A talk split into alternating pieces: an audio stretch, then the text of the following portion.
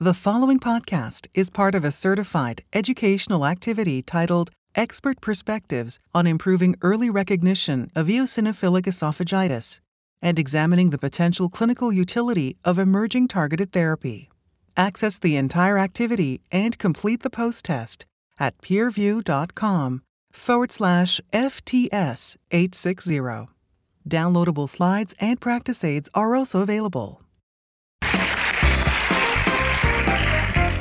I'd like to welcome the audience to today's show on expert perspectives on improving early recognition of eosinophilic esophagitis and examining the potential clinical utility of emerging targeted therapy. Before I go over a few uh, housekeeping items, I would like to give you an idea of the format of today's show. I'm going to start uh, myself with a few slides on um, an early perspective of EOE. Because EOE is now 30 years old, and because I'm assuming that most of you in the audience have a medical career that's much less than that, much younger than I am, I think it's important to understand EOE from the beginning, and so I'll give you a few items on, on the progression of EOE over the past 30 years. I'll also then give you a few concepts that my guest speakers will discuss. Afterwards, we're going to then have a clinical presentation of several cases with all both of my guests and myself uh, involved, and I'll give you some final concluding remarks um, in the end to take home for your clinical practice. So let's talk candidly over the next few minutes about eosinophilic esophagitis. So remember, EOE is defined as, it is, as a chronic immune antigen mediated esophageal disease, really isolated to the esophagus, characterized by symptoms related to esophageal dysfunction and histologically by eosinophil predominant inflammation. If you look at the basic history of this disease, or of eosinophils in the esophagus, in the 1980s, several physicians documented that eosinophils could be present when you have reflux esophagitis. Up until then, the early 1990s, people, especially pathologists, thought that if you saw an eosinophil in the esophagus, it was always related to reflux esophagitis. But in the early 1990s, a few physicians in Europe, Dr. Straumann and Dr. Attwood, began to notice severe esophageal eosinophilia in adults as a problem, probably, probably not related to reflux esophagitis. In 1995, the diagnosis of eosinophilic esophagitis related to food allergies was first presented by Kevin Kelly et al. at Johns Hopkins. Even though eosinophilic esophagitis was then becoming recognized in the middle 1990s, it wasn't until 2003 that NASPGHAN first allowed the uh, discussion of eosinophilic esophagitis to be presented at a formal lecture at the annual meeting. Prior to that, there were lots of abstracts and case presentations. In 2004 and 2005, TIGERS was formed, which is basically the International Gastrointestinal Esophageal Researchers Society, which was a group of physicians who were very interested in eosinophilic diseases, especially the esophagus. And then in 2006 and 7, adult gastroenterologists first became acutely aware of this disease. Again, remember now, it's been about 10 years where pediatric gastroenterologists were defining much of what was going on in this disease. In 2006, the first set of eosinophilic esophagitis guidelines were presented. Another set was presented in 2011, along with a lot of adult um, participants. And then in 2017, the AGREE conference was presented, which you'll hear about later in our, in our show. Again, remember the landmark article really that I think of when we talk about classic eosinophilic esophagitis comes from Johns Hopkins from, uh, with, from Kevin Kelly et al. With, when they talked about eosinophilic esophagitis attributed to gastroesophageal reflux, but improvement instead with an amino acid based formula. And this was the first indication that symptoms that were similar to reflux and tissue damage, which was initially thought to be reflux, was instead caused by food driven antigen based disease. This is just a quick slide showing you of that study large numbers of eosinophils in a patient four weeks before being given a strict elemental diet, and then four weeks after. You can see the vast difference in the eosinophil number and the tissue hypercellularity after just four weeks of being given no food allergens. If you look at the epidemiology of EOE, the prevalence at this point, and this is again now 30 years into this disease, it's about 1 in 2,000. It was originally thought to be much, much less 20 to 30 years ago. The incidence is estimated at 10 cases per 100,000 individuals annually. It occurs most often in those aged under 50, but it's definitely present and found even in people over 50, but the disease likely had been going on prior to that age. It's at least three times more common in male patients than in female patients.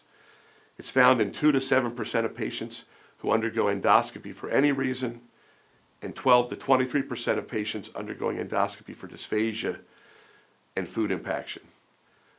It's the most common cause of bolus food impaction in adults and children.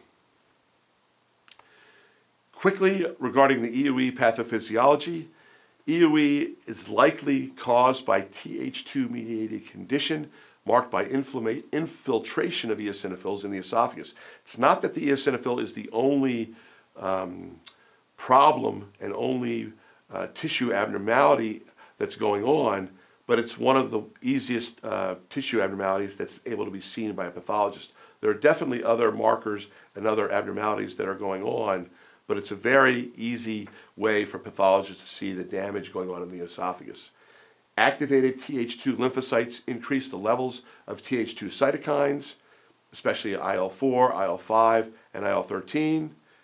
And if you look at, and all of this results in chronic inflammation. If you look at the schematic below that, on the left, you can see that almost always food antigens are the trigger to this disease. And then on the right, you can see that when the disease is progressive and chronic, it causes remodeling, loss of tissue elasticity, increased symptoms, and ongoing disease if left untreated. And it can occur from a variety of abnormalities in the um, cytokine and um, tissue pathways. You'll hear a lot about how do we diagnose this disease. The gold standard continues to be an endoscopy. If you don't have an endoscopy and obtain tissue, you can't make this diagnosis. The symptoms are so variable both in children and adults that it's hard to make the, disease, the diagnosis pathognomonically with symptoms. So you need tissue um, specimens to look for eosinophils. And not only that, but when you're doing an endoscopy, you can look for other tissue damage like white exudates or rings or evidence of other fibrotic events. When the original guidelines were, were uh, produced and uh, discussed back in the mid 2005 to 2011 range, there were only certain man- management options available. As I mentioned, the, the study from Johns Hopkins back in the mid 1990s demonstrated that allergens were almost like always the likely cause for EOE.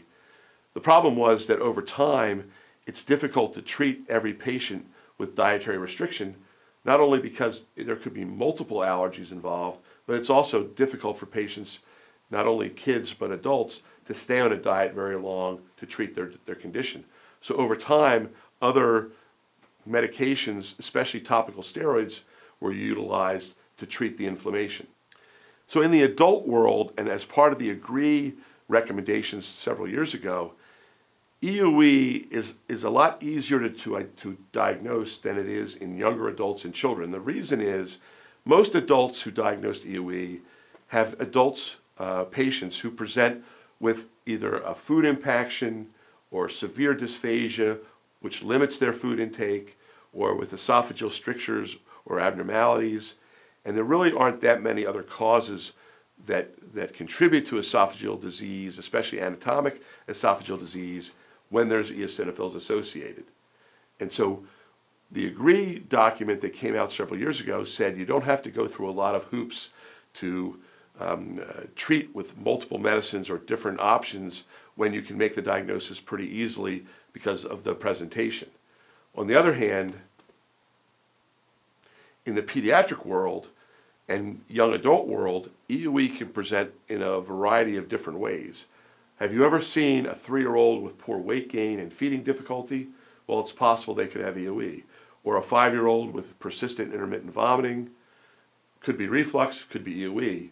A seven year old with chronic epigastric pain and regurgitation, an eight year old with frequent, frequent heartburn that recurs after stopping a PPI or doesn't completely improve on a PPI, a 10 year old who complains about eating and takes actually one or one and a half hours to get through a meal and is sitting there when everybody else has left the table and says they also have to drink a lot of water. All of these are possible um, early symptoms and potential signs that EOE exists.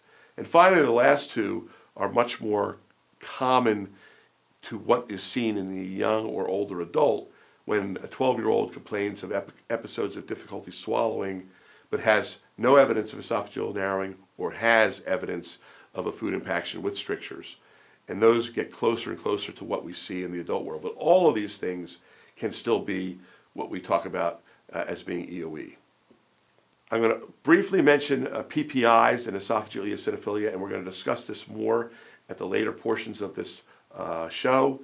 In the beginning, the reason why EOE was first thought about was because we had patients who had symptoms that we thought were related to acid reflux, and they were on PPIs, but those PPIs were ineffective at treating esophageal reflux symptoms and ineffective at treating tissue damage and these patients had significant esophageal eosinophilia despite being treated with a PPI.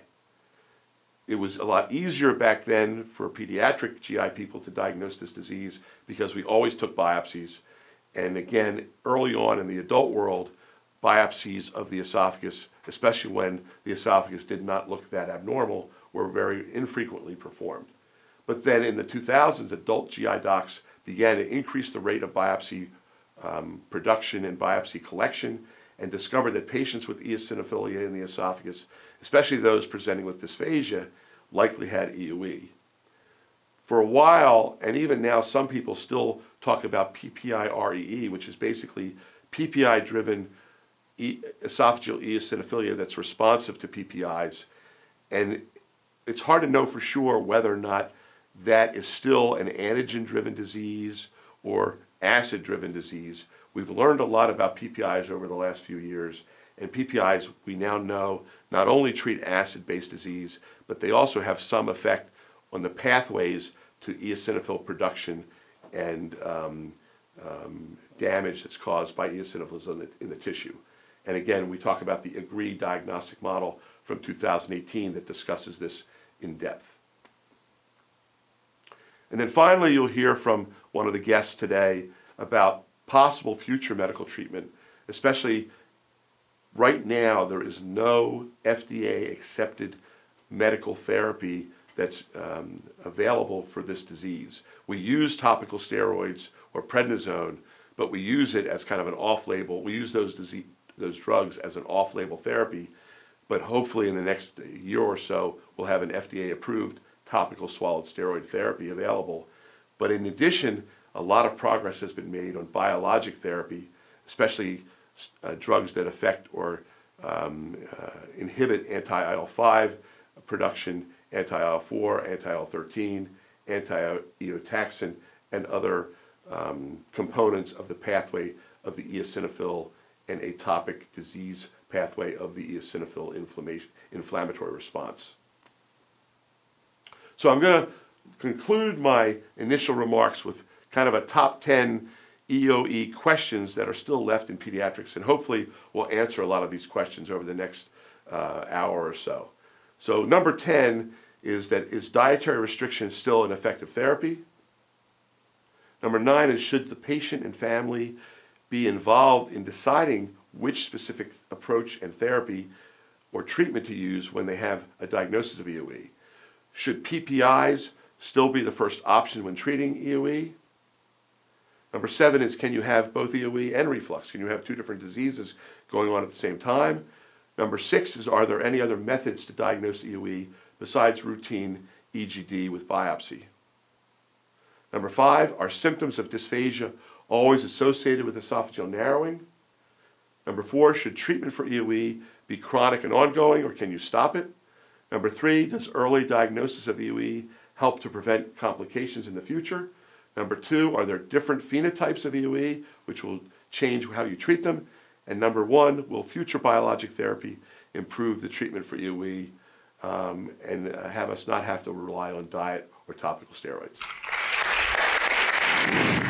My first guest is Amal Assa'ad. She's a professor in the Department of Pediatrics in the Division of Allergy and Immunology at the University of Cincinnati and the Cincinnati Children's Hospital.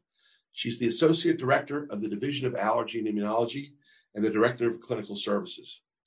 She's going to talk about why and what is the importance of early diagnosis of EOE. Thank you, Chris. And I thank the organizers to have sought to bring the world of allergy and immunology to the gastroenterologists. Uh, I am very pleased to talk to you today about the importance of early diagnosis of EOE. And why am I saying that? I'm saying that because the EOE signs and symptoms vary between children and adults. They also vary within chil- the children population, uh, between the younger children and the older children. And also the symptoms are vague and can be missed. So the symptoms in the younger children are usually feeding problems, failure to thrive, abdominal pain, nausea, vomiting. Older children may express heartburn and regurgitation. And then, of course, the endoscopic findings will find inflammation, exudates, furs, and edema. That's in case the symptoms were uh, identified and the patient's brought to endoscopy for diagnosis. When you get to the adolescents, most commonly they present with a symptom of esophageal narrowing, which is uh, food being stuck in the esophagus. They may also previously have suffered from dysphagia and maybe would have expressed heartburn and regurgitation as well. Now, in older adults, heartburn and chest discomfort is much more common. Food impactions, dysphagia is usually very prominent. And then endoscopic findings in adults is usually more of fibrostenosis, which would be rings and strictures and narrowing. This graph represents the progression of the symptoms by age. And as I just mentioned, you can see that feeding disorders predominate in the babies. Vomiting occurs in the toddlers. And this vomiting is very peculiar because the kids would throw up uh, totally unrelated to any meal. They also would show up and then go ahead about the, the life, you know, play, eat again, and it's not distressing to them. The abdominal pain becomes really a problem for the school age children because they are commonly thought to have abdominal pain because they don't want to go to school or they're just stressed by the school environment. And as I said, the dysphagia then predominates in the older children and, and adolescents, and eventually we meet the uh, food impactions. And all, all in all, because uh, EOE presents much earlier in the children uh, than, than it does in adults. So you can see that the prevalence of these symptoms vary with the population that is being looked at. Another important finding, and this is why uh, allergists and immunologists participate in the uh, in the manage in the diagnosis and management of EOE, is the prevalence of atopy. So uh, you can see here several references and studies that have included uh, numbers from you know the 20s to the 600s and different age groups that show that there is such a high prevalence of asthma, allergic rhinitis, atopic dermatitis, and food allergy among patients with EOE that is so much higher than the prevalence of these disorders, which are also common disorders actually in the general population. So the consequences of uh, the inflammation in the eosinophilic esophagitis is that it eventually leads to remodeling. So in the first uh, part of the graph, can see the the the, normal uh, esophagus, which is supposed to be a nice um, tube that is uh, that is very flexible and has motility. And, and then you can see that the, uh, the lining of the esophagus is nice and flat and there are no eosinophils there. Now, if you start seeing eosinophilic inflammation, you see a whole lot of eosinophils in the mucosa. And then you also then move to fibrosis, which, which becomes much more common when we get to the adults. And then you can also lead to strictures. And uh, that, of course, leads to the difference in management, which uh, my colleagues will talk about later.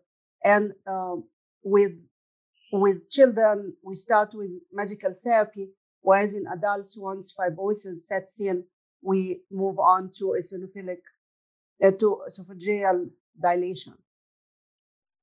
So why is the diagnosis of EOE challenging?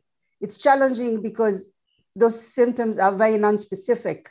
And per the guidelines, it's based on symptoms, histology, and excluding other causes of EOE uh, particularly after the presence of endoscopic features is supportive of the diagnosis. The presence of the eosinophils in the esophagus may not always be indicative of EOE. There is a differential diagnosis that needs to be considered. And the other uh, important thing to note, and that has been learned by many years of working with this condition, is that the symptoms don't always correlate with the histological tissue and tissue uh, disease. So, so patients may have symptoms that are really very prominent, but then the histology may be mild or the other way around. And also this doesn't eventually help us with correlating the results of treatment with the, the symptoms because the symptoms can be misleading. So this is why uh, at the end of the day, the diagnosis is made by endoscopy. Although endoscopy is invasive, expensive, requires sedation, particularly in children, it is still the gold standard for the diagnosis of this disorder. And again, early diagnosis is really important because uncontrolled EOE can lead to strictures. 52% of patients with a diagnostic delay had food impactions and 57% had a stricture. And uh, in general, many of the uh, data that's been published by, uh, by ourselves and others have shown that there is at least, on average, a two-year delay before eosinophilic esophagitis is diagnosed in a symptomatic patient. The feeding dysfunctions, which are, of course, much more relevant for children, occur between 14 and 60% of the patients with EOE, and 21% of these patients also develop failure to thrive, which is not a good thing to have in the beginning of one's life. And again, all these have a negative impact on the quality of life of the parents of young children and the quality of life of adults and teenagers as well. So the uh, diagnostic algorithm uh, by AGREE has shown that clinical presentation suggestive of EOE should be followed by an EGD with biopsy, that then the esophageal eosinophilia is quantitated by counting the numbers of eosinophils per high power field in multiple high power fields. And, uh, and then they have to be more than 15 eosinophils per high power field to make the diagnosis of EOE.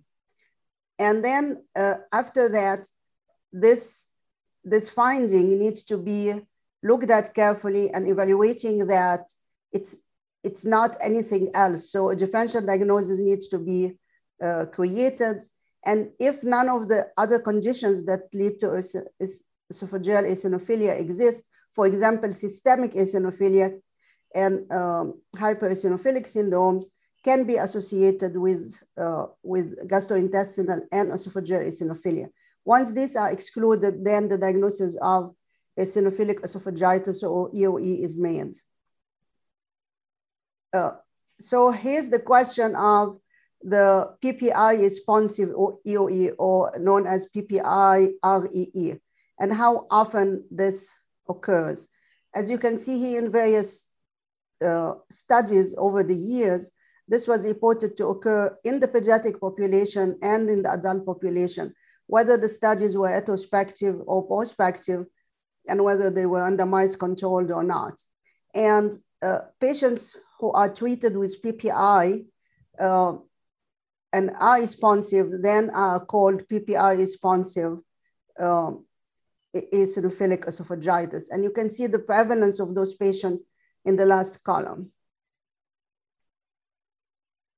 So addressing the PPI diagnostic dilemma, because PPIs are known to treat acid-base disease in patients with symptoms of reflux. Historically, the lack of response to PPI was used to distinguish EOE from uh, gastroesophageal reflux disease or GERD. And both EOE and PPI responsive EE have similar clinical, and endoscopic, and gene expression features. The other part of the dilemma is some of the patients with EOE are unresponsive to diet or steroids, but then they respond to PPI therapy. Some of these patients who are treated successfully with elimination diets also respond to PPI when those diets are stopped. And then GERD and EOE can exist simultaneously.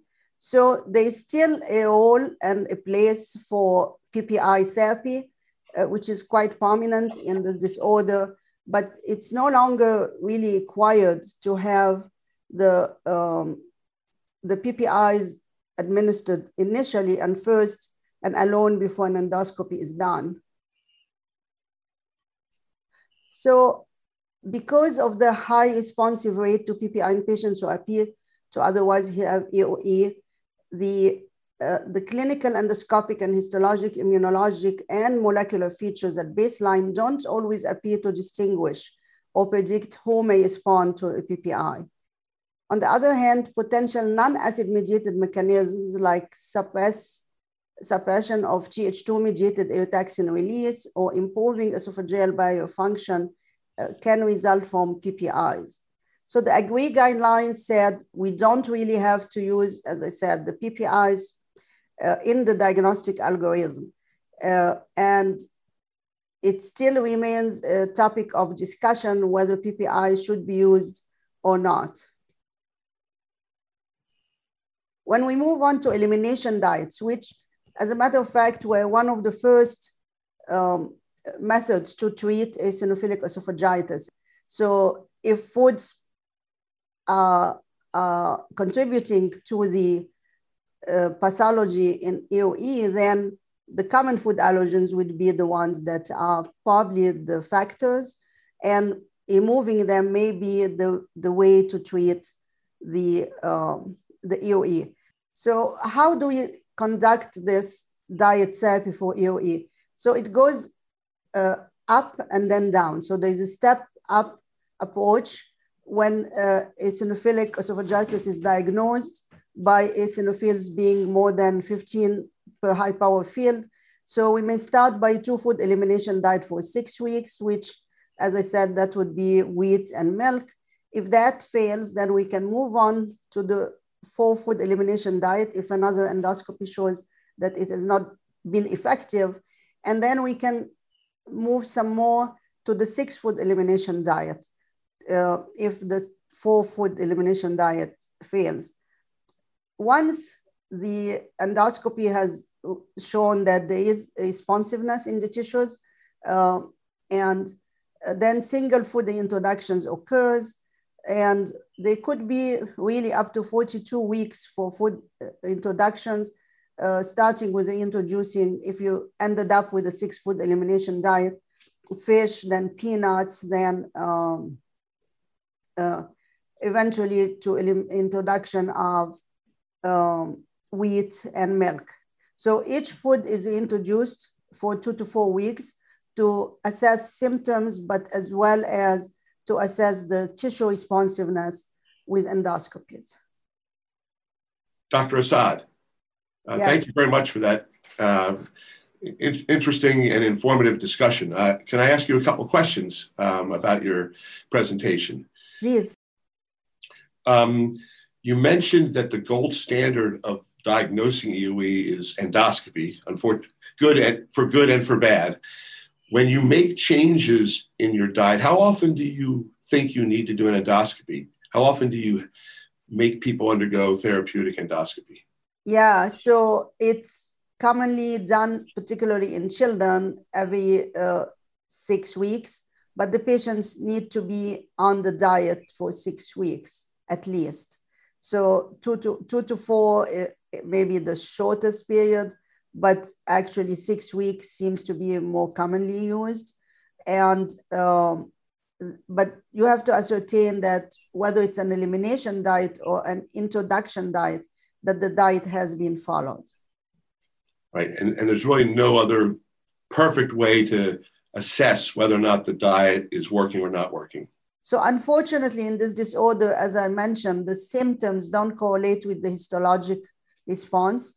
So, patients in general, whatever intervention you've done with them, the symptoms initially improve, but then that doesn't always mean that the histology has improved. And uh, I know that uh, you and my colleague uh, will be talking about, Dr. Uh, Peterson will be talking about the need to treat until resolution of the histologic abnormalities or the pathology. So that would prevent further uh, problems with fibrosis and strictures, etc. So uh, there are many uh, questionnaires that assess the symptomatology, uh, but unfortunately, they don't really reflect the histopathology. And just one final question that may not really have come up at all in your discussion, but I know that people are interested. I know there are lots of patients who uh, receive um, oral, oral immunotherapy, and there's been some suggestion as to whether or not that, sometimes can promote the occurrence of EOE. Do you have anything that you know about that kind of condition?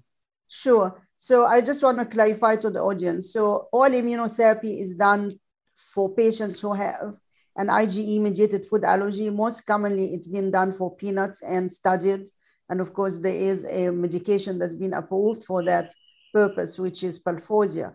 But the uh, the oral immunotherapy is done to increase the threshold of clinical reactivity and decrease the severity if patients are exposed to this food. So, so the patients would have been eliminating peanuts from the diet completely. But then when you start to try and make them less sensitive to peanuts, using oral immunotherapy, you actually have to feed them peanuts in gradually increasing amounts. So from, from these, from the studies that have been done, there's been some percentage of patients who have developed EOE. It is a low percent. There isn't really an agreement on what that percent is because patients with food allergy are just very heterogeneous populations. But um, it's, it's about, it's the quoted percentages are somewhere between 1 2% to maybe 5% so at the end it's it's really um, a matter of benefit versus risk.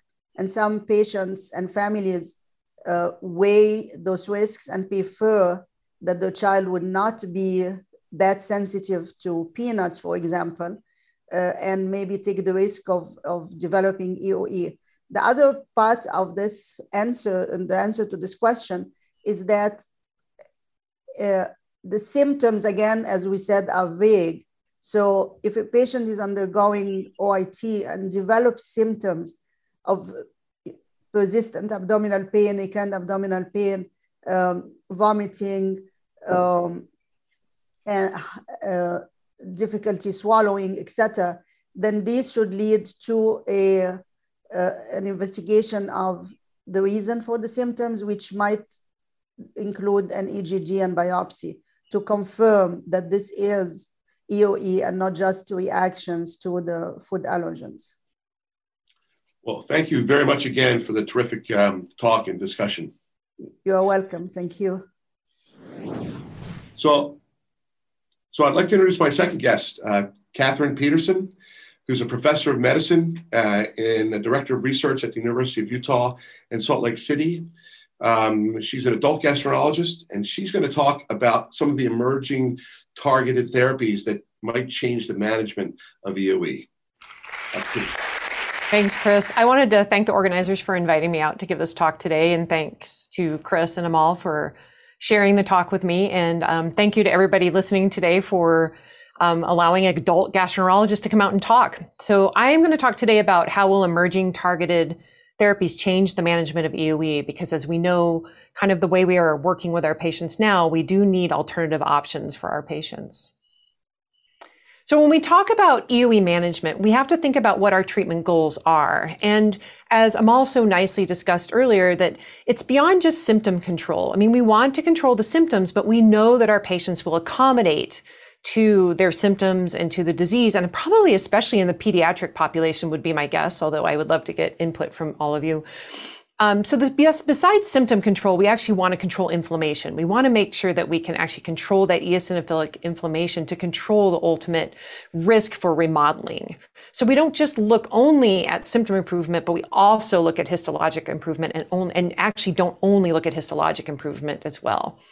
The one thing that we take into consideration is that EOE is chronic, and so that we do have to think about the fact that it's not just a one and done. It's a situation where these patients need to be followed and, and often will need long term management. There's definitely a nice management algorithm that Ikuo Hirano had published a few years ago, where basically, I think we all follow this, where we have a patient that we have a known diagnosis of eosinophilic esophagitis.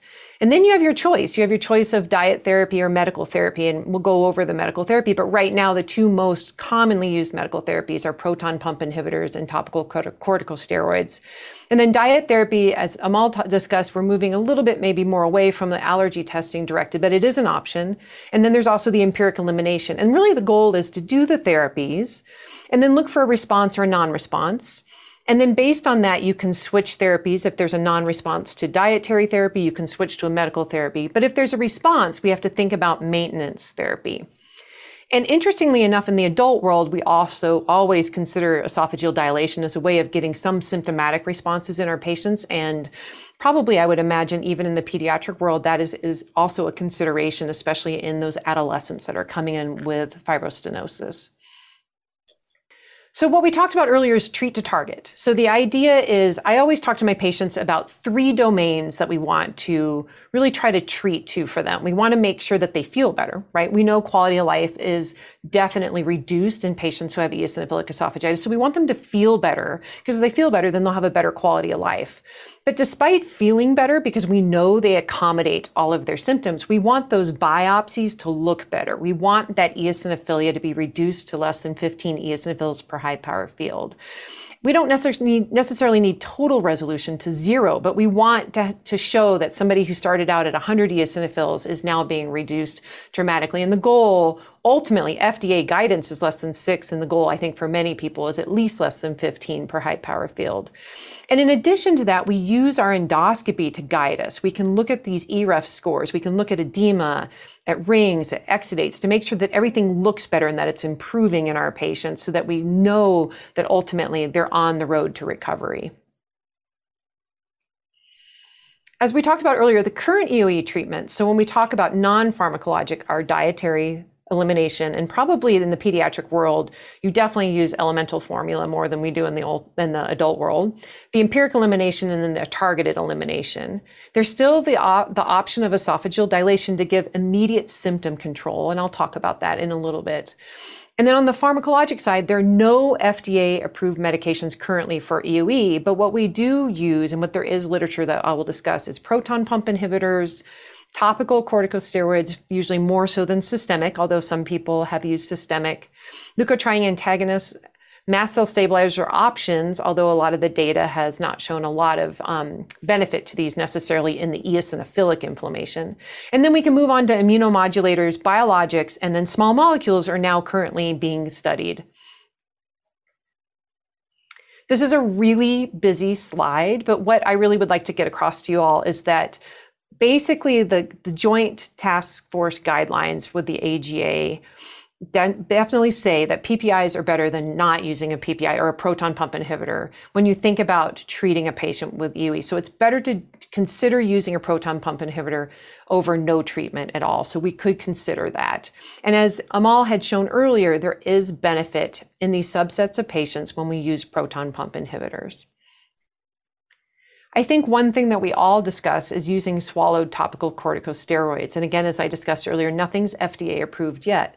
But the idea behind this is instead of giving a systemic corticosteroid, we're getting a topical corticosteroid. And I always talk to my patients about saying it's kind of like what we put on our skin, but we're putting it in the esophagus. Um, and really, what we've seen with this is there have been multiple randomized controlled trials that have demonstrated the benefits of topical steroids in children and adults. And the most commonly used ones have been budesonide and fluticasone, although there have been some other ones, formulations that have been used. And the goal is really to know the literature and to kind of know how to dose it, um, how to give it to your patients, and then to kind of warn them about some of the potential side effects, especially that of oral candidiasis or esophageal candidiasis. The one thing that probably all of us should just keep in mind when we're talking to our patients is this is topical corticosteroids is the one strong recommendation in these joint task force guidelines. Um, and that, but that also remember that the symptoms may recur if you stop the treatment. So in the pediatric world, we can discuss how all of this goes on. In the adult world, sometimes people treat and keep them on maintenance, and sometimes people treat and then say, go ahead and stop and come back when the symptoms come back. But the issue is we have to remember when we're using these therapies on our patients, it is a chronic disease. So we definitely want to follow these patients. We want to make sure the steroids work even if they feel better because steroids will also reduce the edema, may not completely get rid of the eosinophilia. So we want to do a follow-up endoscopy 6 to 12 weeks after we start this therapy on our patients. So again, we discussed we use fluticasone and budesonide, and fluticasone propionate most commonly has been studied in the in the form of a multi-dose inhaler that patients puff directly into their mouth and then try to swallow. That's probably not the easiest thing for everybody to do, and I'd love to get Chris's take on this, especially for kids. Um, like I can tell you right now, my adult population, it's convenient because you can carry it around. You do anywhere from 440 to 880 micrograms twice a daily. Um, and then you can rescope these patients. Um, but it is definitely something that patients have to kind of get used to to learn how to swallow that. And you need to make sure that you're swallowing it appropriately to optimize that efficacy of the drug. The other option that is out there that people use is the viscous budesonide, and that is kind of mixed with a thickener and it's swallowed. And the data has come out like with Evan Dellon did some data looking at this compared to nebulized treatment, and definitely it looks like the viscous formulation may work better than a nebulized or inhaled formulation, at least gets more surface area contact. And so that probably results in better um, administration and possibly better efficacy. Although Evan Dellon did do a randomized controlled trial comparing the two. And again, both of these can be used for maintenance therapy. The thought is that for the majority of patients, EOE is a chronic disease. And there's been some nice literature out there in the pediatric world where they've followed patients long term and find that definitely the symptoms are persistent, that the symptoms recur when treatment is stopped, and that ongoing maintenance therapy, maintenance therapy should be considered in all patients. But at the very least, you know, we should follow these patients pretty consistently we definitely want to consider this ongoing maintenance therapy in our patients, especially the pediatric patients that are starting early with this chronic remodeling, food impactions, severe symptoms, or definitely when they stop the therapy, the return of the symptoms come back quickly. And I think that we might be a little more of a challenge in the pediatric world where the symptoms maybe are a little more vague than they are in the adult world, where we can definitely follow like trouble swallowing or chest pain or chest burning, where I think you pediatric GIs are having to deal with probably a myriad of symptoms that we in the adult world don't have to deal with quite as often. We do need more data, though, on long-term outcomes and maintenance therapy, and I know that that is a very um, interest area, a strong area of interest in the pediatric world, because of course you don't want to leave anyone on a therapy that in long term could harm them. So what we do in the adult world is definitely we can address esophageal dilation. And I think that's becoming more and more common. And I'd love to get Chris's take on this in the pediatric world, because we definitely have the guidelines that say that we can address the dysphagia with esophageal strictures associated with EOE by doing dilations. But what we have to remember is even though we give them maybe symptomatic relief, we're not necessarily dealing with the other two domains of giving them, maybe we're partially helping their endoscopic appearance, but we aren't necessarily getting rid of the so we leave the inflammation behind, which then continues to cause remodeling and stricturing again in our patients. The other thing we have to take in consideration when we're doing these dilations is that there is a higher risk of perforation. It's not common, but it is there. again that I mentioned doesn't address address the underlying inflammatory process. And then these patients have a lot of post-procedural pain, so you have to be prepared to counsel them, warn them, and be able to treat that pain accordingly. So moving on to what the guidelines are, now we get to tar- start talking about all these new and upcoming therapies that are being studied in EOE. And some of these are biologics therapies and some are going to actually move into small molecules. But to understand kind of where these therapies are coming about and why we're thinking about these therapies, the main thing to understand about the pathophysiology of EOE is that what happens is that we ingest these antigens, these food antigens, and they have contact with our esophageal epithelium, and these alarmins, what's called alarmins, get secreted IL 33, TSLP, and they start recruiting in um, Th2 cytokines, regulatory factors that then send out signals to recruit in eosinophils and mast cells they send out further Th2 mediated signals to start increasing inflammation and permeability. And those signals that are commonly identified in this disease are TGF beta, IL 4, IL 13, and IL 5. So, because of this, because these signals then lead to downstream effects that then cause epithelial permeability and eosinophilic inflammation, and then remodeling and stricturing, these are the areas that we're focusing on, and a lot of biologic therapies are focusing on in treating our eosinophilic patients. So, why would we want biologics? Well, the data really suggests that there are a subset of EOE patients that actually are corticoid steroid refractory, meaning they don't respond to the steroids or they're, they're intolerant of these corticosteroids. Um, the other thing that we have to think about, so that's biologics will fit well into that category of these patients that cannot take corticosteroids or definitely don't respond to them. And then biologics might be indicated for these patients when we start looking at personalized medicine who have highly atopic phenotypes and that they can st- they can target these allergic pathways. So like Amal was saying earlier, when you have a patient, they see an allergist and they have eczema and they have allergies and they have atopic asthma, these are all biologics that potentially could be used to treat multiple different disease processes at one time. And then biologics have this potential benefit of remodeling. By decreasing that inflammation in a systemic manner, we could potentially really prevent a lot of the stricturing and the fibrosis. And the one thing that that may be really beneficial, especially in our younger patients or like our adolescent to young adult patients, is that it's difficult for compliance to therapy. So there's sometimes benefits to actually having something you take once a month once a week rather than having to remember to take twice a day, carry it around with you. So potentially biologics can offer enhanced compliance to our, our patients. Okay, so the AGA and Joint Task Force guidelines actually came out discussing biologics in the management of EOE. And basically, what they came out saying is that anti IgE therapies, there's conditional low evidence, low quality evidence recommendations against using those, like omalizumab, in the treatment of EOE. It has not been shown to reduce the eosinophilia. And then all the other biologic therapies that, physi- that make sense in a physiologic me- way, anti IL 5s, anti IL 13s, they basically say you actually have to consider that in the context of a clinical trial right now until further data is out. But we'll discuss some of the data that has been public or is out in the public domain right now. And then other biologic therapies such as um, montelukast, cromolyn, anti-TNFs, again, can only be considered in context of in a clinical trial for our patients. Dupilumab is an interesting biologic that's currently being studied for the treatment of eosinophilic esophagitis. And it's a fascinating molecule because it actually is an anti IL 4 receptor alpha antibody, which actually works two different ways. It works both on a type 1 receptor, while IL 4 does its work in, in basically recruiting and activating B cells and T cells, monocytes, eosinophils, but it also works on IL 13 receptor, and the receptor alpha where it actually combines with that alpha chain. So it blocks some of the ability of IL 13 to work on this type 2 receptor. So it works in two different ways. It's already approved in the United States for the treatment of moderate to severe atopic dermatitis in ages six and above, and severe asthma ages six and above, and then in older adults with chronic rhinosinusitis. And it's been granted breakthrough therapy designation for EOE by the FDA.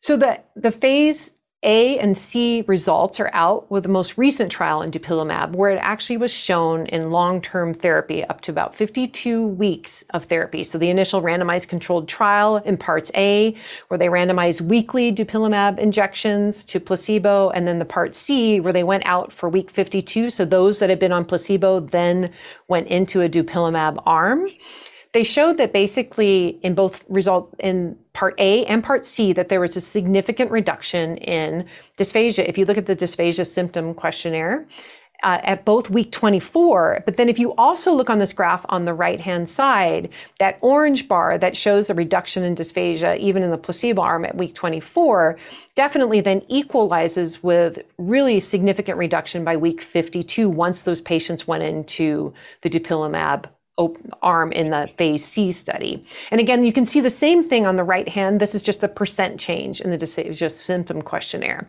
So it shows that over time, the dupilumab definitely made a significant difference in symptoms of dysphagia in the patients that were on this during this randomized controlled trial. The other thing in this trial that they looked at is they looked at peak intraepithelial eosinophil counts. And again, these are it's kind of a busy slide because there are a lot of graphs here that I want to talk about. But basically the proportion of patients by FDA guidelines that that actually achieved a peak eosinophil count less than 6, if you look at the far right graph in the first two columns, the orange one is the placebo. So less than about 10 percent of patients actually reached this endpoint. And then that dark blue line was about a little over 60% of the patients in the dupilumab arm actually reached that endpoint. And if you look again in part C, where they then uh, let all these patients go into the dupilumab arm, you find that that placebo arm then resulted in significant reduction in eosinophilia by week 52 once they went on the medication. Another way to look at this is you can look at it less than patient, less than 15 eosinophils, and that's the middle graph. And again, you can see the difference between that orange bar and then gradually, as the patients went on dupilumab, achievement in this less than 15 eosinophils per high power field. And then the far right graph is just showing you basically how the percent of reduction, so how that peak in eosinophil count reduced in the dupilumab arm, and all the blue bars. So the far left blue bar is showing you at the 24 weeks, and then the light blue and dark blue bar are showing you at the 52 week mark, as compared to the one that you can barely see, which is the placebo, where basically placebo didn't make a significant change in the peak eosinophil count. Another way to look at this is we talked also about looking at histologic features. So the histologic severity index. And basically what this is, is this is looking at a constellation of ways to look at your biopsies. Do you have basal hyperplasia, exudates, um, dyskeratotic epithelial cells? And so they wanted to look at the changes of how abnormal the tissue looked in this. And what they found is that there was a significant change in the score if on the patients who went into the dupilumab arm that was significant at 24 weeks and then again sustained into 52 weeks in part C. And again, they looked on the right hand side to the extent of that change. So was it only in one biopsy or in, in several areas? And they found that again, it seemed to encompass a larger area compared to the placebo arm. And then we talked about when we look at resu- resolution in our patients, we want to look at endoscopic features. So again, dupilumab, this study looked at resolution of endoscopic features of EOE, like the EREF score. At week 24, dupilumab had a significant reduction in the EREF score, meaning that there were fewer um, signs of inflammation and of EOE being active in that in the patients that had been on dupilumab, and again sustained that out to 52 weeks while patients were maintained on the drug. And again, we want to know every time that we do a biologic whether that biologic is tolerated and whether it's safe. And so if you look at this graph here, this basically shows you the safety data from the part A and the part C of the study. And there's not significant differences in injection site reactions or um, significant adverse events on dupilumab. Um, the one thing that was definitely, there was a dupilumab uh, some abdominal pain at one point, and then some arthralgias that were reported. But if you look down uh, at that 10% of it occurring in, in 10 greater than 10% of any group, really it was just injection site reactions that occurred both in the placebo and the dupilumab arm, nasopharyngitis, injection site erythema, headache, and rash that were reported. So we talked about the IL-4 alpha receptor antibody dupilumab, and cendakimab is actually an IL-13. So it works on how IL-13 will then attach both to the receptor alpha 1 and 2. And so it works both through that one receptor, inhibiting that signaling of IL-13 and then also through the other receptor on, on the receptor alpha-2. And this is a recombinant humanized monoclonal antibody that is very selective for IL-13. And it's administered as a, a weekly injection. So patients get weekly injections of this medication. And they did have a randomized controlled trial of this where they actually enrolled about 99 patients and they're all adults to about 16 weeks of therapy. And the primary endpoint was a change in the mean eosinophil uh, count in the esophagus. What they found is if you look at that graph, the placebo arm again is in the orange, and it shows not really a significant change in eosinophils in the esophagus. But if you look at both the low and the high dose of cendakimab, you can see that there is significant reduction in eosinophils in the esophagus. The right hand graph shows, again, endoscopic changes. So, did the actual endoscopy look better in these patients? And again, you can see not much change in the placebo arm, but definitely statistically significant reduction in evidence of eosinophilic disease in both the low and the high dose cendakimab arms. What's really interesting about this, and I know that there's things that probably we should discuss about this, is that actually the secondary point, which is a change in the symptom score, if you look at the overall population, you see a large difference between the high dose, which is that bottom line on the graph on the left hand side, and in the higher dose cendakimab that's kind of borderline statistically significant. But if you look at that steroid refractory group, the people that didn't respond to steroids, again, it seems to be much of a, a higher difference between the high dose group and the low dose group and placebo. And again, borderline bordering on statistical significance. So something to be interested in is like how is the dysphagia maybe improving? Is there something that has to do with the remodeling that gets better? And it's definitely something for us to think about, although that we don't have any answers yet. And again, we did show in an open label extension in this trial, I shouldn't say we, but they showed in the open label extension of this trial that cendakimab was effective at actually keeping the eosinophil count low, even in the open label extension. And you can see this as evidenced by this graph here. Both the low and the high dose levels of cendakimab kept the esophageal eosinophil count down. Finally, I'm just going to mention lirentelimab this is an anti-Siglec 8 antibody. So Siglec 8, when it actually, this antibody, when it attaches to Siglec or binds Siglec 8, it causes eosinophil apoptosis and potentially has some effects on mast cell neutralization. It does not have data currently in eosinophilic esophagitis, but it has phase two results in adults where it was studied in eosinophilic gastritis and duodenitis, or those that had both of this. And really, what this graph shows is it shows how the symptoms in these patients got better over time. And so that as these patients were kept on lirentelimab, their symptoms improved over time and continued to improve while they were kept on the medication.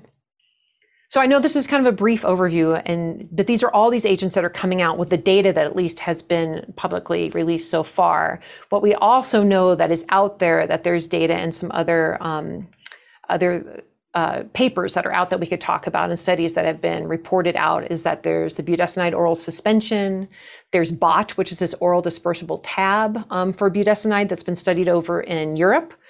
There's options for a fluticasone um, oral dispersible tablet, and that has finished phase three trials.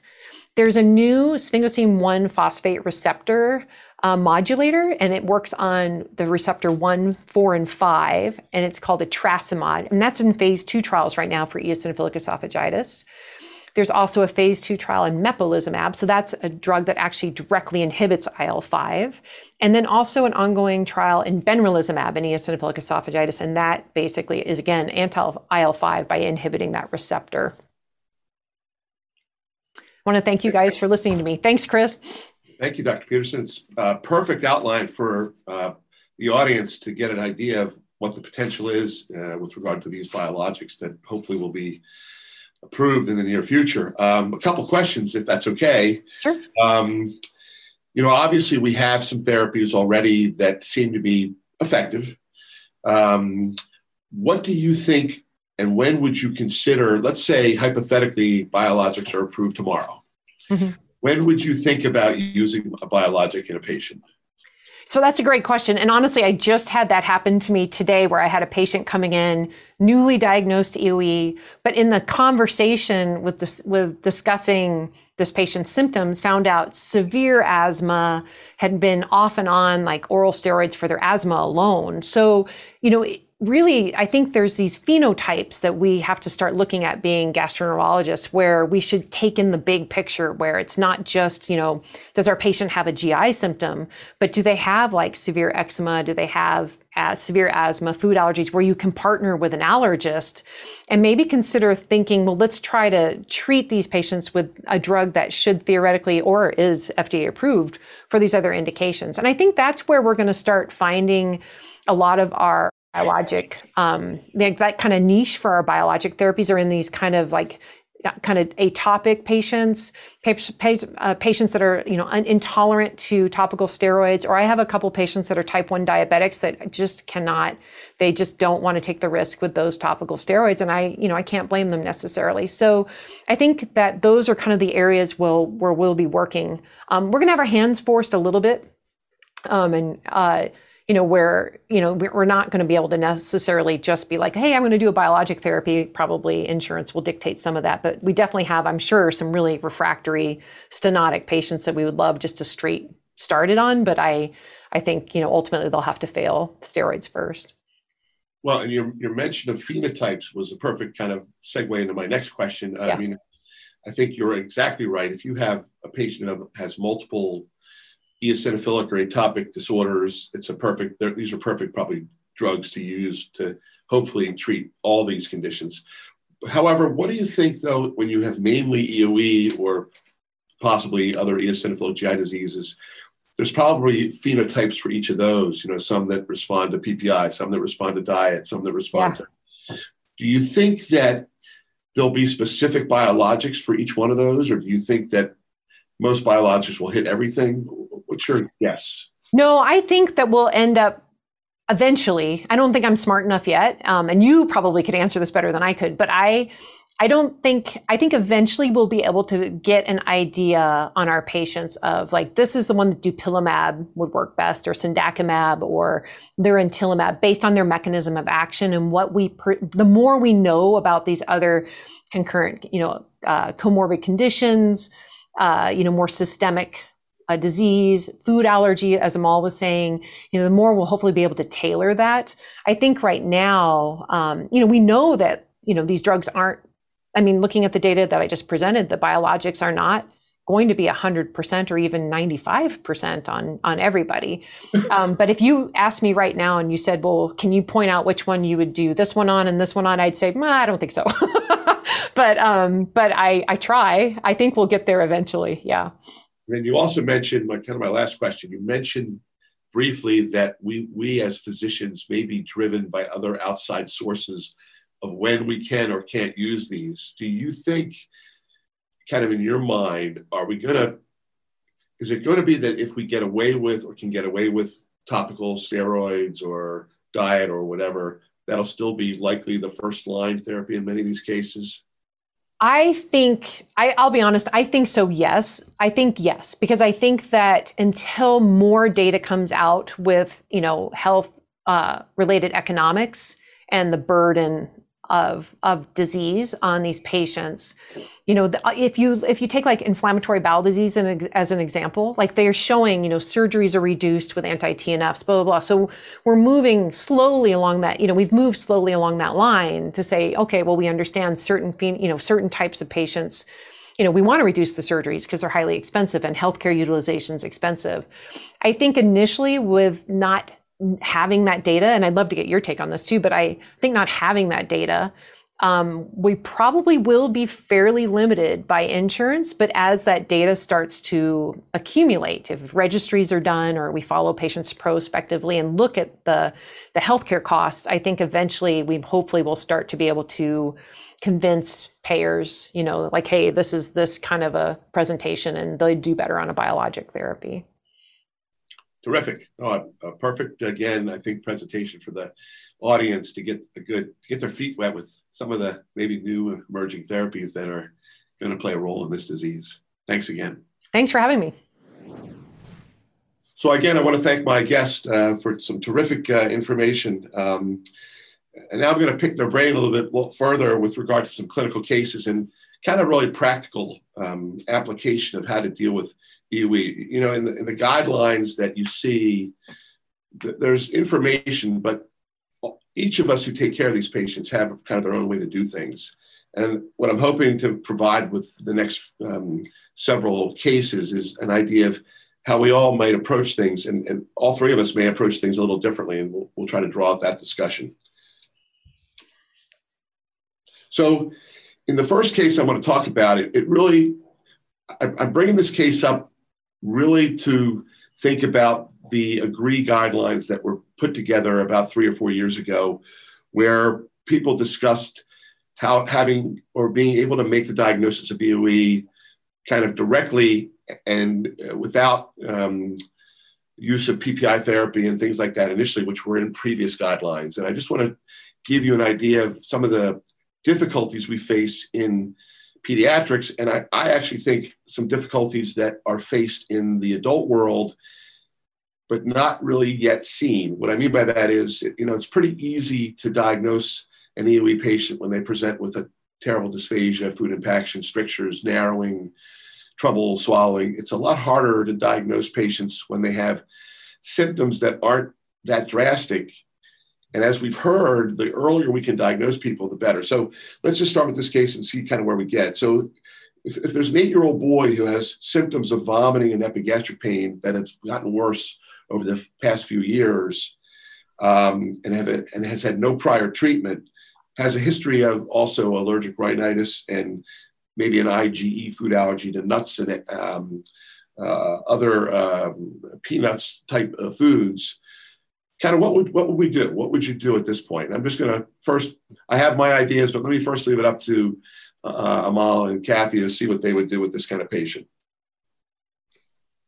Yes, that's that's a great case, and it's actually not uncommon case.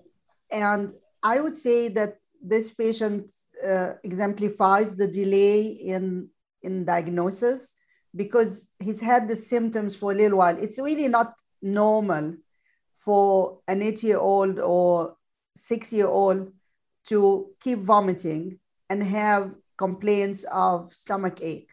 It's just not normal.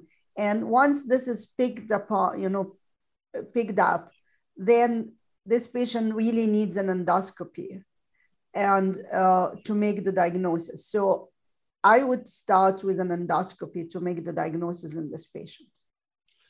Now, Kathy, if I told you again, this is we're talking about kids, you're an adult gastroenterologist, but let's say I told you this is a 25 year old who had epigastric pain pretty much the last three, four years, symptoms of reflux, maybe occasional vomiting. How would you treat those kind of patients? So, you know, I think a lot of the times in the adult world, we will go, there's an expectation, you know, when somebody comes to clinic to, to leave with something. And um, so there's two things that happen to us. One is in, if we saw them in clinic, I think most of us would probably start a PPI on them um, and not just scope them immediately. In part, just if we see bad esophagitis, then they're already, you know, destined to another endoscopy. Um, but then we try to wean the PPI. But then also as uh, since we do open access cases where you know people just put them on our schedule, um, and you know a primary care, they they come often already on a PPI. But I would say probably often we will put them on a PPI before we scope them. So I bring this and. In, neither of neither of what has been said so far is wrong. Obviously, you know, mm-hmm. there's different ways to skin a cat. I I tend, I'm still a big believer in the old classic EOE where we diagnosed it because people failed therapy and we had nothing left. And that's what we found was the problem. And most of the time it was foods that were driving the, the, aller, the uh, allergen driven histology. So I commonly do the same thing. I, will treat, you know, I may even do an upper GI just to make sure in kids we worry about things like malrotation and, and, and anatomic problems. But when I, when I after I rule that out, I think about treating these patients possibly for reflux or some kind of acid driven disease. And then if either they fail or even if they are successful, but eventually I can't get them off that medicine, yeah. End up doing a scope. And what, for me, what that does is I mean, with what with what Dr. Assa'ad said is absolutely not wrong. The only problem that sometimes I have with that is, let's say we find eosinophils, well, then I might put them on a PPI anyhow. Now I have to do two scopes instead of maybe one. I got lucky with just finding out what was going on to begin with, and they may have responded to a PPI, and I never had to do anything else beside that. So it's it's gonna. What I'm getting at is it's a matter for the clinician to decide how they want to approach things and what they want to do. As long as you're thinking about things, that's that's the important thing. And so these kind of patients could have reflux, they could have H. pylori, they could have EOE, who knows what they have. And the question becomes, is it worth putting them on, doing something initially and then getting to an endoscopy later or not? I mean, obviously, when people present with dysphagia and food impaction and strictures or whatever, they're going to go right to the endoscopy almost always. But this is where it gets a little more kind of hedgy. Um, I think. Yeah. So, Chris, sorry, go ahead. Oh no, I was just going to say the risk that the risk that Chris and I take, or Dr. Liacouras and I take, sorry, um, is that that they feel better and then they're lost to follow up and then they stop their PPI and everything comes back again, right? Or or they feel better, they get scoped, they're negative, and then they, you know, whoever scopes them doesn't warn them that if they stop their PPI, you know, so there's we that I mean I, I, when you asked me that question I was like oh I don't really want to answer that because I feel like you could go either way. I mean there's yeah. really could. Well. So, yeah so uh, uh, Catherine said a little bit of what I wanted to say but really in this story and the natural history of EOE is that it goes undiagnosed for several years and then after you do something to make it better and make the patient feel better. And I've found that by experience that whatever you do, the first thing you do, patients feel better because they've been for two, three years having the symptoms and nobody's doing anything about it. Once you do something, they feel better. But don't forget that this is a chronic disease. So if you give them a PPI and they feel better, and as Catherine said, they'll be lost to follow up, but you haven't treated the histopathology. So uh, that's why I would go first to diagnosis so we know what we're dealing with. Obviously, there is a lot of differential diagnosis in an eight year old uh, who is vomiting and having abdominal pain, especially for a male, for a boy. And uh, but but at the same time, EOE is actually on top of my list because of the vomiting. He's not complaining of heartburn. He's complaining of vomiting. And it is, like I said, it's a specific kind of vomiting where they just, all of a sudden, they just throw up and then they go about their business. So uh, that's why I would not, you know, mess with PPIs and otherwise. Now, once I have a diagnosis, maybe I would go to PPIs and then rely on symptoms uh, for a little bit, or maybe then I would go to a diet to an EOE diet. Uh, that all will be uh, in discussion with the family, with the patient themselves. What would they want to do? What's their preference? And go from there. And this is why I said this it gets, and especially when you read the guidelines, it doesn't really tell you that you're going to have these kind of options to think about. And, and every practice is a little different. Like for in my practice, I see tons of kids with reflux at this age who can't understand what heartburn is and they this is how they present and it's hard to get their symptoms of heartburn out of them just because they don't know what that really means. But i think what i'm hearing and i'm hopefully i think we all agree you can't lose these patients no matter what we do. I mean you have to follow them up. We're a little luckier in pediatrics because we have a parent who can hopefully bring them back to us. A little more difficult in young adults and adults who i know i'm one of them myself you know you start treating yourself and feeling better, you do you want to go back to the doctor or not? But we're a little luckier in kids. Yeah. Um, so either way, I think follow up is huge. Um, and then um, what, what I wanted to, the final thing I wanted to ask, if we're going to use PPIs, and this is a kind of a point of contention among a lot of people, how how aggressive, Kathy, do you treat them with PPI? How, how high a dose do you use? So I know you do weight based. We I I will give them the equivalent of like 40 of omeprazole. I I don't go higher that often. I, I'm not comfortable with that for some reason. I don't know why. I just not. And I um, I have nothing to back it up. But I uh, I will go 40 and then if yeah. Yeah. So I again I'm I'm one who commonly pushes it not not forever. I mean, obviously, I don't want to ever have somebody on medicine for 20 years. That's a huge dose, but I'll go 40 twice a day and big kids, you know, adult sized kids if I have to, just so I get that first endoscopy to know did it really do anything or not.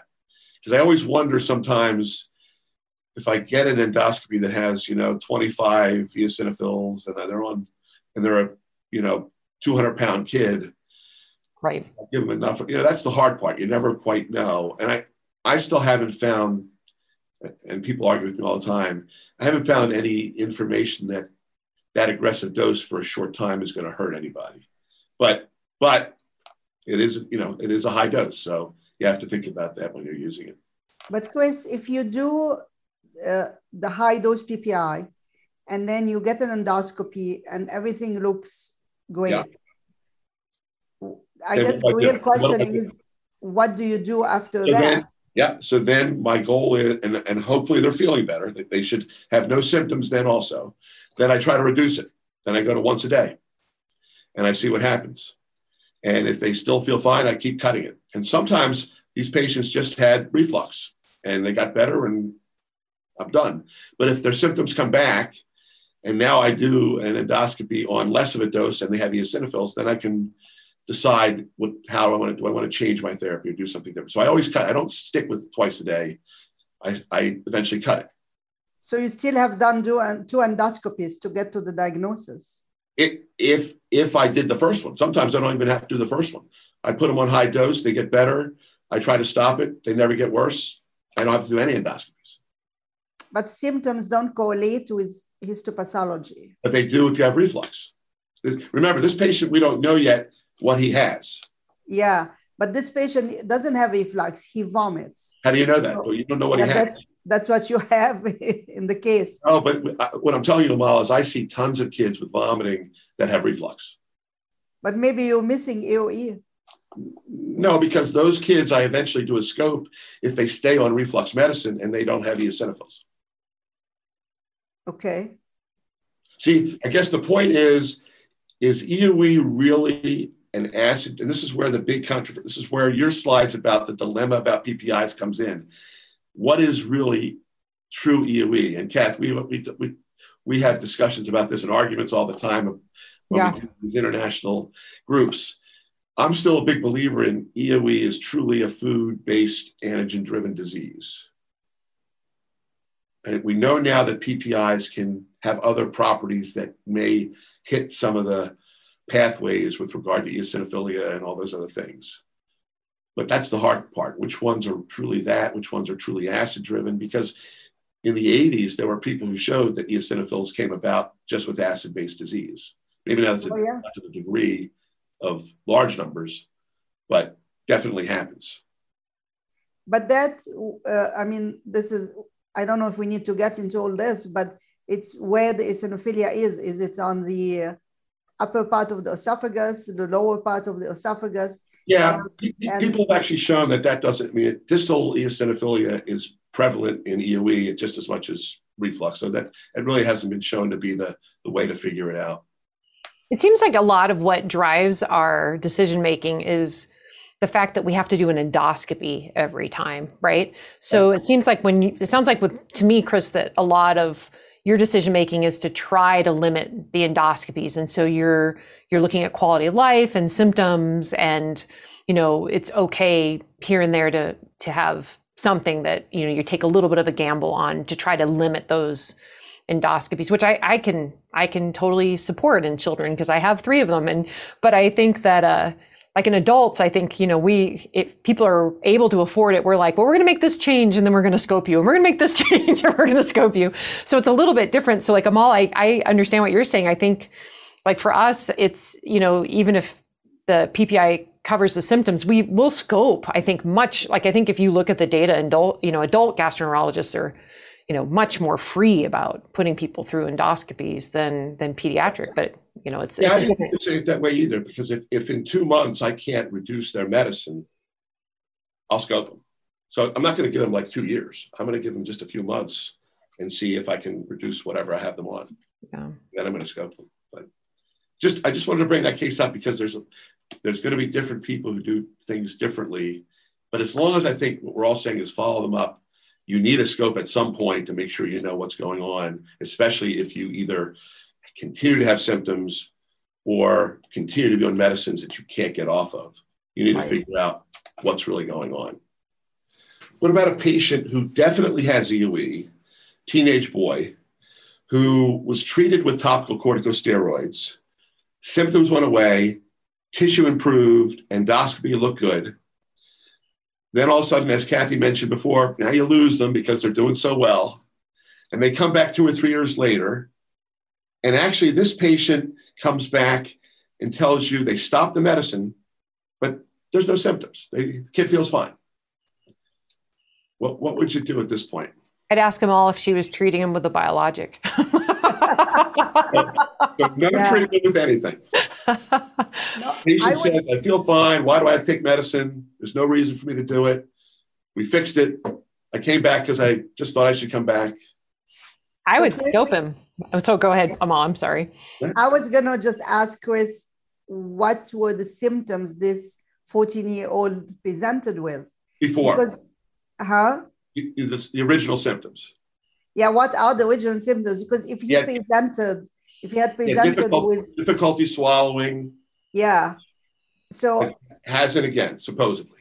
Yeah, yeah. So, so this suggests that he might have a stricture or a fibro, fibrostenotic esophagus, and definitely, I mean, I would agree with Catherine that I would definitely scope him to make sure that we're not missing histopathology because those patients I mean, he would have gone 14 years or maybe 12 years with no symptoms, and then they present with the obstruction.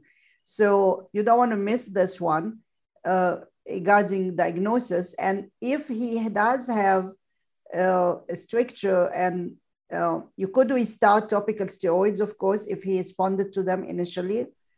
Uh, but if if it has progressed, uh, I would consider diet which may or may not be very acceptable to a teenager, uh, but maybe just do a one food elimination diet. Um, and then definitely if I would look into how the, bad the asthma is, how bad the eczema is, and possibly use a, um, you know, uh, dupilumab or something that would treat the asthma and the eczema, even though it's not, you know, recommended yet or approved for EOE, it may be the way to go because we have some preliminary data of its effectiveness. So I think what I'm hearing from both of you is you you, you would not do nothing. You, you don't you, you, think it's important to at least find out what's going on if possible. You, you Amal mentioned in your talk that symptoms don't always correlate with the disease. So this patient could certainly have disease and just doesn't feel like there's symptoms that are going along with it. Or for whatever reason, a teenage boy, young adult, just is ignoring their symptoms. Either way, exactly. but it sounds like we need to make sure we know what's going on. Correct. Mm-hmm. So I think that that's that's absolutely I think important to make sure the audience knows that we we wouldn't sit on somebody just because they say that they feel fine, especially knowing that they had a problem that responded to whatever treatment we decided to give before. Mm-hmm. If, if they came back to you and were on told you, oh, you know what? I just decided to that I wanted to go reduce my medicine in half. I'm still on it, but I'm taking half the medicine. What would you do at that point? Anything different? Would you just do a scope and see if you got lucky and half half a dose is working? Would you put it back up and then see? I I would scope them at the half dose if they even if if they were asymptomatic and stayed asymptomatic, I'd still want to confirm that endoscopically they looked fine and that and again you know and that histologically everything looked resolved and again it just comes down to again what Amal said is you know we we just can't trust the symptoms and so we just hate to have something progress you know over time to when they finally are symptomatic it's a significant problem so, so i asked that question only because we're all given these doses to start with of mm-hmm. whatever mm-hmm. medicine and whatever diet we're going to do well, if it's four foods, if it's two foods, if it's six, whatever it is. And if patients come back to you and say they're, they feel fine, is it okay to try to reduce the doses or add foods to see how lucky we get or how little we need to treat a disease? So I mean, we have shown in a, in a paper that was published in the past about natural history that the longer you have the follow up, the more likely you're going to see recurrence of the disease histologically. So, if this patient has been gone for several years, I would still want to know that he doesn't have uh, histologic problems or, or pathology in there. And then I would consider the doses that we want to put him on, uh, if it's half a dose, if it's still effective or not, because the symptoms are not going to help us. So you would put that patient back on the original dose and then do a scope and see where they are? No, I could I could scope him on the dose he's on. Okay. And see if that really is uh, right. treating the, the histopathology. Right. Uh, yeah. But so you're okay with again yeah. possibly having less of a dose if it's if it's working, if you prove it's working. Yes, right. Yeah. That's correct. Good. Well, thank you both. I think um, at least that brought up hopefully some interesting points for the audience. I really appreciate your input. Um, again, I think it just proves that this is not kind of cookbook medicine. You still have to think about what you're doing and know what's going on and make sure that you have an idea of how to diagnose and treat and follow these patients as, as closely as you can. So thanks again. Thank you. Thank you, Catherine and Chris. I learned a lot, as usual. As did I. All right. So I'd like to conclude with a brief um, uh, some brief remarks uh, to let you take home uh, some of the uh, ideas and comments that you heard throughout this uh, talk show. so basically, remember this as you return to your practices and patients. Remember, it's easy to suspect EOE in patients with dysphagia and food impaction, but it's also, you must consider, and it's more difficult to suspect EOE in patients with a chronic history of vomiting, reflux symptoms, epigastric abdominal pain, unusual feeding behavior, failure to thrive or poor weight gain, and other feeding abnormalities, not only in kids, but in young adults. In many cases, you should still think about using PPI therapy to treat esophageal eosinophilia or esophageal symptoms before knowing that EOE is definitely um, uh, present.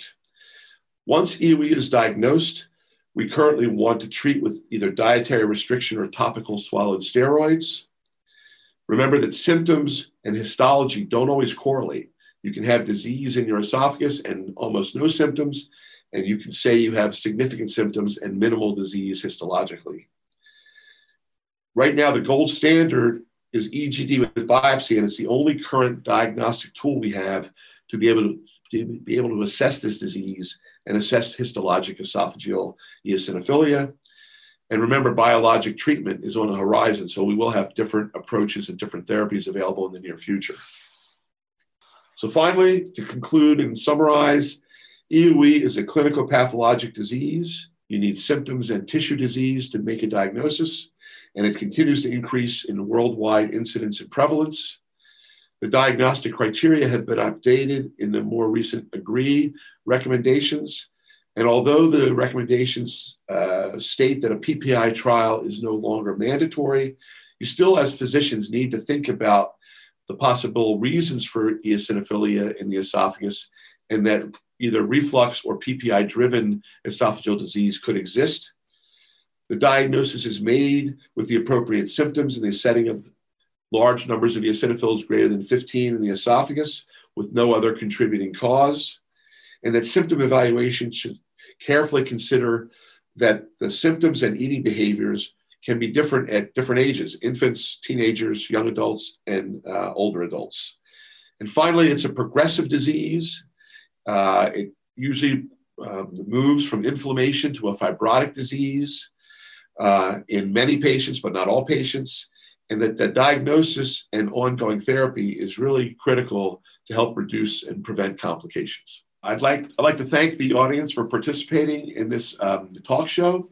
I hope you learned um, uh, information enough to change or at least um, contribute to the practice of treating EOE patients um, clinically. Uh, and uh, as you see, more and more information is being processed uh, almost on a monthly basis so that uh, the diagnosis and management of EOE continues to be updated um, kind of as we speak.